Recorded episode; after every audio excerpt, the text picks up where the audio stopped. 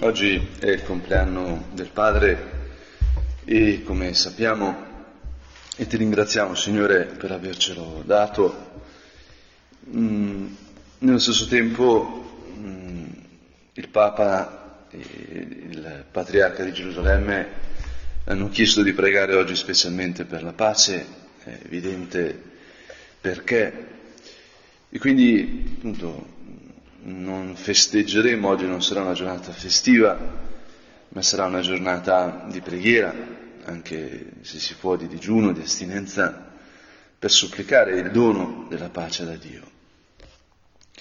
E, e mi sembra che però proprio questo è anche un modo bellissimo per festeggiare il Padre. Il Padre appunto serve sempre l'unità, è il principio di unità e quindi la parola padre, anche se diciamo, non è evidenziato nella cultura contemporanea, in verità parla proprio di pace.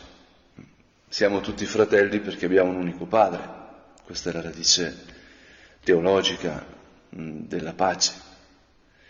E così i padri visibili, i, i mediatori della paternità, che sono sempre indegni, eh, ecco, rinviano ad una fonte di paternità infinita che sei tu, Signore, che appunto rende possibile la pace. Ora un modo, penso, bello di festeggiare il Padre è proprio pregare per la pace. E la prima lettera di oggi, la prima lettura di oggi, che è dalla lettera di Paolo ai Romani, ci, ci aiuta è un testo molto famoso. Fratelli, io so che in me, cioè nella mia carne, non abita il bene. In me c'è il desiderio del bene, ma non la capacità di attuarlo. Infatti io non compio il bene che voglio, ma il male che non voglio. Ora, se faccio quello che non voglio, non sono più io a farlo, ma il peccato che abita in me. Ora questa è una constatazione fondamentale della vita interiore è ciò che permette di superare il pelagianesimo. Magari quando uno è giovane può pensare che volendo farà il bene. Una coppia innamorata pensa che si amerà. Tu, via Celimontano, varie volte abbiamo fatto il corso fidanzati con Don Giovanni e il primo punto è proprio il fatto che l'unico amore è l'amore ai nemici perché la persona che ami diventerà il tuo nemico, anche se vuole amarti, per il semplice fatto che noi chiediamo l'infinito e l'altro è finito. Quindi a un certo punto ci sarà uno scontro, i limiti di quella persona ti faranno male da dentro. Oggi è anche l'anniversario della morte di mio padre e, e me commuove che coincida con il compleanno del padre, ma Appunto anche un padre perfetto, eh, io ho una venerazione per mio padre, appunto ha il limite che muore.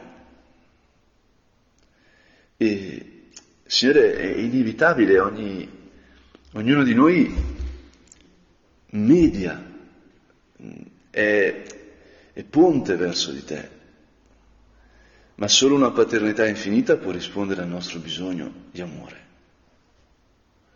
Allora ecco che Paolo, che ricordiamoci è nato Saulo, fa l'esperienza, descrive in modo anche fenomenologico, bellissimo, l'esperienza di questo contrasto che porta nella carne. Non esiste un testo dell'epoca precristiana o, o coevo a Paolo che parli così dell'uomo, che descriva in modo così concreto da dentro l'uomo, non da fuori, da dentro. Quando uno legge l'Iliade e l'Odissea si accorge che la ragione per cui, non so, Ettore si arrabbia o Achille si arrabbia è sempre una divinità, non so, Marte, eh, Ares, il dio della guerra, che, che infonde l'ira da fuori dentro l'eroe. E c'è Saulo perseguitava i cristiani, furente, voleva il bene e faceva il male. E anche dopo aver incontrato te, Signore risorto, ecco che Paolo è forte perché conosce la sua debolezza. So che in me, cioè nella mia carne, non abita il bene, c'è il desiderio del bene. Io non sono la casa del bene, io sono un pellegrino verso il bene. Signore, ecco come partire nella nostra preghiera per la pace. È inutile gridare vogliamo la pace, vogliamo la pace, dovete fare la pace, dovete volervi bene. Ogni coppia, quando si sposa, vuole volersi bene. Allora, da dove vengono i divorzi, che sono uno su due oggi in Italia? In altri paesi è peggio, in qualche paese è meglio, per fortuna. Allora, perché è difficile volersi bene? Perché è difficile essere amici? Perché noi non siamo la casa della pace, non siamo la sorgente della pace, noi siamo pellegrini verso la pace. Il Padre svolge la sua funzione non dandoci risposte, ma indicandoci dove cercarle. Il Padre addita indica di là, non me, ma più in là, nel cuore di Dio, nel cuore di Cristo. In fondo, meno come io in questa fase della mia vita leggo il Vangelo, ecco la vita degli Apostoli si gioca proprio su, su questo. Alcuni pensano che in Cristo ci sia la risposta, e quindi che lui eh, porterà una risposta secondo la carne, secondo Israele potremmo dire. E invece ecco Giovanni che seguendo Maria, come dice nostro padre, trascinato dall'amore a Maria, accetta che Cristo muoia, cioè che si consegna al Padre, che il cuore di Cristo sia un cammino per quel seno del Padre, di cui parla proprio Giovanni alla fine del prologo. Ecco, noi la, la legge ce l'ha data Mosè, ma la grazia ce l'ha data il Cristo, l'unigenito che è nel seno del Padre. E il Padre è la sorgente. E allora la preghiera per la pace per noi diventa non un optional, non qualche cosa che facciamo perché ce lo chiede il patriarca Pizzaballa, che lo facciamo perché ce lo chiede anche, ma non è solo questo. Per noi la preghiera per la pace è esercizio del nostro essere figli di Dio.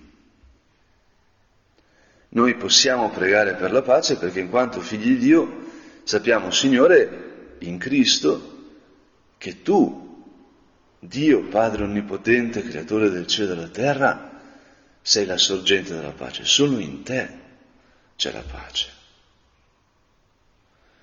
E quindi guarda un po' che la nostra stessa fragilità, la nostra incapacità, la nostra limitatezza diventa segno di speranza. I nostri confini eh, non sono appunto limiti, ma sono punti d'incontro, sono soglie, aprono verso una sorgente, rinviano a una sorgente che è una presenza reale. E quando avvertiamo appunto la traccia del peccato in noi, del peccato originale, la concupiscenza, e, e quindi avvertiamo questa discrasia, questa distanza tra ciò che vogliamo e ciò che possiamo fare. Ecco, paradossalmente questo diventa segno di speranza. Io non sono Dio, non dipende tutto da me.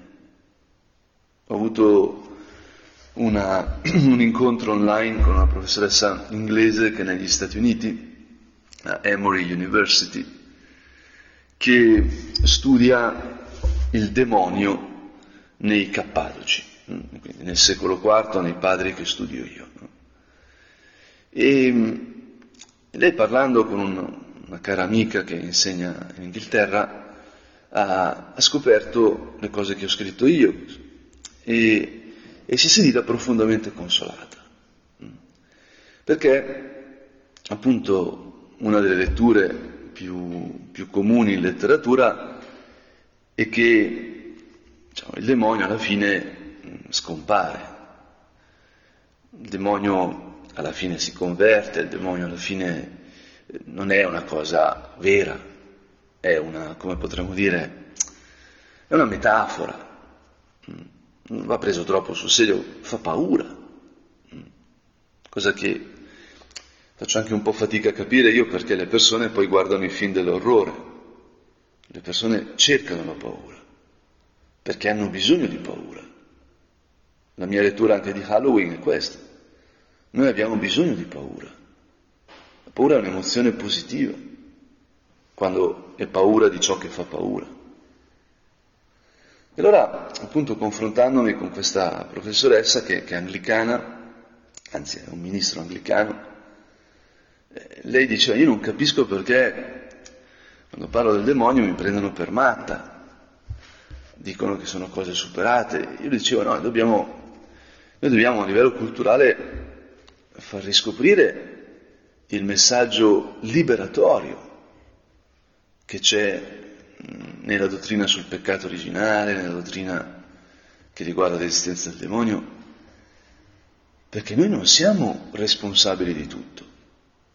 C'è una forza negativa nella storia, c'è una forza negativa che tocca la nostra carne. Vogliamo amarci e non riusciamo. Perché se dipendesse solo da noi, allora sarebbe tremendo, sarebbe l'inferno in un certo senso. Perché se l'altro non riesce ad amarmi, è colpa dell'altro, se io non riesco ad amare l'altro è colpa mia. Invece l'altro ha sempre una storia, ha sempre delle ferite, è sempre insieme a me pellegrino verso la pace camminiamo insieme. Oggi si parla di sinodalità, sinodalità vuol dire camminare insieme, ma non così come un regime democratico, conosciamo perfettamente i limiti della democrazia, la democrazia è un sistema di governo, il meno peggiore che abbiamo trovato, ma, ma una democrazia vera richiederebbe l'investimento primario, assoluto, nell'educazione cioè nel mettere le persone in grado di giudicare. La democrazia si gioca nelle scuole, si gioca nelle famiglie. Allora, Signore, se non è così, sappiamo che diventa manipolazione. Si, le televisioni o i social diventano fondamentali per cercare di, di guadagnare il consenso. Tutto diventa manipolazione. Ed è tremendo. E ora è possibile che Paolo ci parla della sorgente. Dunque io trovo in me questa legge, quando voglio fare il bene, il male è accanto a me. Infatti nel mio intimo consento la legge di Dio, ma nelle mie membra vedo un'altra legge che combatte contro la legge della mia ragione e mi rende schiavo della legge del peccato che è nelle mie membra. Me infelice. È una è una frase forte. Potremmo dire, o noi infelici che facciamo le guerre. Vogliamo la pace, ma facciamo la guerra. E questo accade nei nostri cuori, accade nelle nostre famiglie, accade nel nostro luogo di lavoro e quindi ovviamente accade a livello internazionale, accade a livello geopolitico.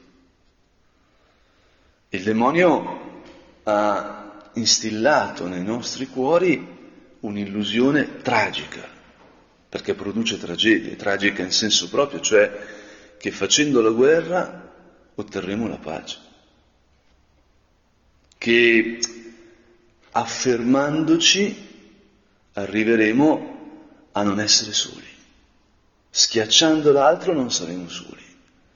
Noi vogliamo non essere soli, vogliamo essere abbracciati, vogliamo vivere. Ma la via per questo non può passare dalla dialettica. Invece ecco che nella cultura, nel modo di vivere dell'uomo, ma, ma dagli inizi della letteratura c'è questo, cioè Simone Weil scrive in un testo bellissimo sulle intuizioni precristiane che tutta la cultura greca sta sull'esperienza del fatto che la guerra produce un disastro. Hanno vinto a Troia, a Ilio, ma quella vittoria non valeva la pena. Partire per quella guerra è stata un, una tragedia, come sa Agamennone, Ifigenia, eccetera. Tornare da quella guerra è stato un dramma, come sa, eh, come nell'Odissea si racconta, eccetera, eccetera, eccetera. Signore, e noi continuiamo a dimenticarci tutto questo. E anche quando lo sappiamo, come Paolo, Paolo lo sa, ecco, avverte, conosce, è conscio di questa distanza, non riusciamo ad uscirne. E quindi grida, chi mi libererà da questo corpo di morte? E qui Paolo ci presenta toni drammatici. Io ho avuto l'impressione che noi siamo abituati a Paolo, l'abbiamo sentito molte volte, letto a messa, l'abbiamo letto molte volte percorrendo il Nuovo Testamento e siamo un po' abituati. Sappiamo che è un po' esagerato, un po' coi toni un po' drammatici, ma se lo prendiamo sul serio, se lasciamo che questa domanda cali nel nostro cuore, chi mi libererà da questo corpo di morte? Ecco, quanto possiamo trarre per noi? Paolo siamo noi. La carne di Paolo e la carne nostra sono la stessa carne. Nei nostri cuori c'è questa tensione. E allora ecco che la risposta a questa domanda ci può riempire di speranza. Chi mi libererà da questo corpo di morte? Me che sono infelice. E il passo finisce dicendo siano rese grazie a Dio per mezzo di Gesù Cristo, nostro Signore. Ed è uno scarto stranissimo. Come sembra che ti stai lamentando, sembri Giobbe, e, e in fondo Paolo è Giobbe, è Giobbe. Giobbe che si lamenta con Dio, Giobbe che denuncia Dio. Con quel verbo, lo evidenzia Don Fabio Rosini, che si usa per chiamare in causa il colpevole. Eppure Giobbe dice, alla fine, adesso ho visto Dio, ho visto il tuo volto, ti ho contemplato faccia a faccia. E Paolo, ecco che proprio nell'esperienza della guerra che porta nel cuore, trova, trova Cristo. Così come lui andava a perseguitare i cristiani a Damasco e ha incontrato il risorto, quel Gesù risorto che gli ha detto Saulo, Saulo, perché mi perseguiti? Lui voleva la pace di Israele e faceva la guerra. E Cristo gli è venuto incontro. E allora ecco che anche quello che Gesù dice nel Vangelo ci aiuta, possiamo rileggere queste frasi sapienziali di Cristo nel Vangelo di Luca a partire da quello che Paolo ci ha appena detto. Quando vedete una nuvola salire da ponente, subito dite arriva la pioggia, e così accade. Quando soffia lo scirocco dite farà caldo. In Sicilia, diciamo, questa è un'esperienza che tutti abbiamo avuto. Ipocriti, Ipocriti. Sapete, rosso di sera bel tempo si spera, ma non sapete valutare eh, questo tempo. Sapete che, non so, al mio paese quando le montagne sembrano vicine, quando le grigne e il resegone sembrano vicine, sta per arrivare la pioggia. È una, è una regola. Mm. Pure quando piove il giorno dell'ascensione, per 40 giorni piove tutti i giorni. Ci sono tanti proverbi che ci sarà il cambiamento climatico, però quei proverbi si compiono uguali. E allora, perché non giudicate da soli ciò che è giusto per voi? Perché non riconoscete che questa guerra che portate nel cuore chiede la presenza del Padre? Perché non vi arrendete come bimbi? Perché non portate le battaglie dei vostri cuori nel cuore di Maria? Signore, questo è così. È tutto facile, il cristianesimo è semplice, è come un bambino che si è fatto la bua e corre dalla mamma, questo è il cristianesimo. È affidamento in Cristo al Padre. E Gesù ce lo dice quando vai con il tuo avversario davanti al magistrato. Lungo la strada cerca di trovare un accordo con lui per evitare che ti trascini davanti al giudice. Il giudice ti consegna l'esattore dei debiti e costui ti getti in prigione. Io ti dico non uscirai di là finché non avrai pagato fino all'ultimo spicciolo. Redenzione. Un altro paga al mio posto. Che cos'è la croce? Che cos'è la messa che stiamo per celebrare se non questo? Io ho bisogno ho bisogno che Cristo paghi per me. Io ho bisogno che la pace venga nel mio cuore. Nostro Padre ce lo dice tu. Tu cerchi Cristo come l'avaro cerca il suo, il suo tesoro, il suo oro, come Paperon de Paperoni. Adesso nostro Padre non aveva in mente questo, no? Ma cerchiamo te, Signore, come chi affoga cerca l'aria. E allora entriamo attraverso queste frasi sapienziali, attraverso l'esperienza del cuore di Paolo, dentro la gioia del Salmo responsoriale, il Salmo 118. Insegnami, Signore, i tuoi decreti, che cioè, i decreti si proclamano a tutti, no, no, no, anche qui Don Fabio Rosini ci insegna i decreti di Dio non sono leggi universali, sono parole rivolte al cuore di ciascuno di noi. Quindi i tuoi decreti, Signore, me li devi insegnare a me come un padre con suo figlio. Io i tuoi decreti, Signore, li ho imparati per primi dal mio papà, che mi portava a fare la passeggiata nel bosco, mi insegnava a percorrere i sentieri, che mi insegnava la tua legge da cuore a cuore che mi passava la sua esperienza, la sua esperienza di te. Io il ricordo più forte che ho di mio padre, l'insegnamento più prezioso, me ne ha dati tanti, ma tanti, era vederlo in ginocchio in chiesa. Mio padre il mio eroe che in chiesa si metteva in ginocchio davanti a Dio. Questo, questa è l'eredità guardare dove guardava mio padre, il darmi i suoi limiti come punto di incontro con Dio. E allora uno entra in questa gioia, insegnami il gusto del bene e la conoscenza, perché ho fiducia nei tuoi comandi. Ecco, qui siamo in una casa dedicata all'educazione dei giovani, siamo in un luogo dove si trasmette esperienza, vita, sapienza. E questo, ci dice il salmista, vuol dire insegnare il gusto del bene e la conoscenza. La vera conoscenza è saper gustare il bene. Tu sei buono e fai il bene, insegnami i tuoi decreti.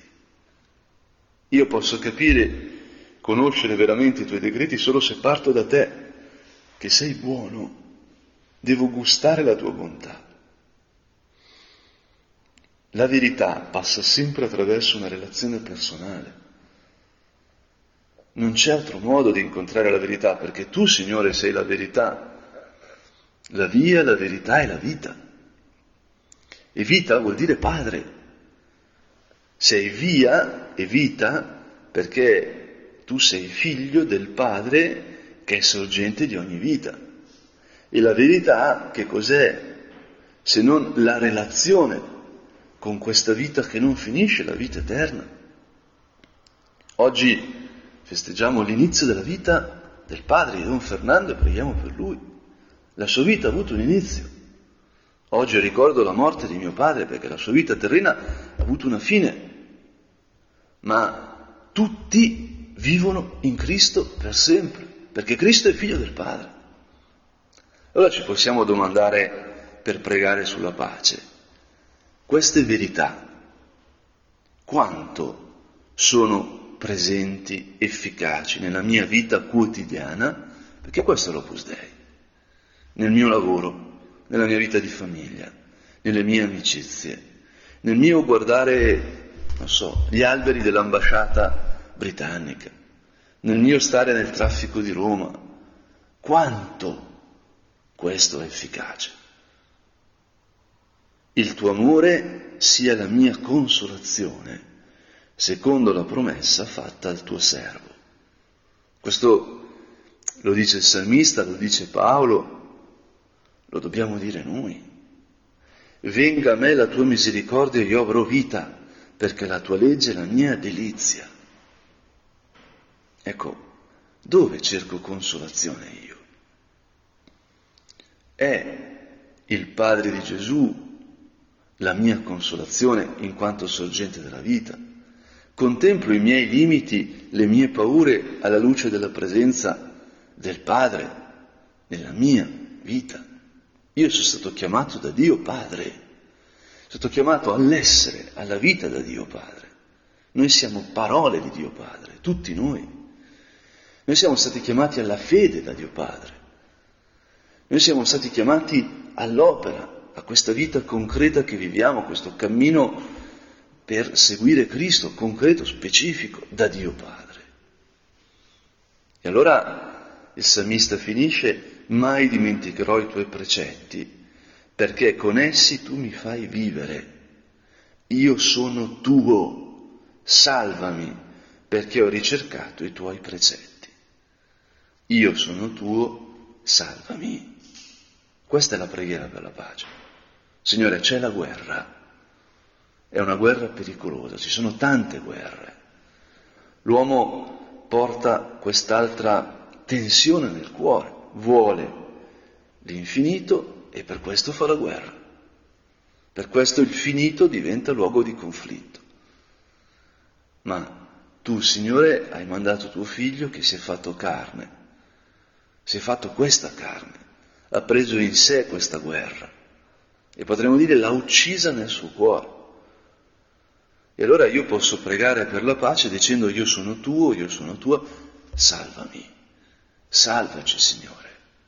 Chiediamo a nostra Madre Regina della Pace di farci stare alla presenza di suo Figlio, di aiutarci a riconoscere che la pace è già qui, è già in noi, in quella stessa carne che suo figlio, il figlio di Maria, ha redento con la sua morte e la sua resurrezione.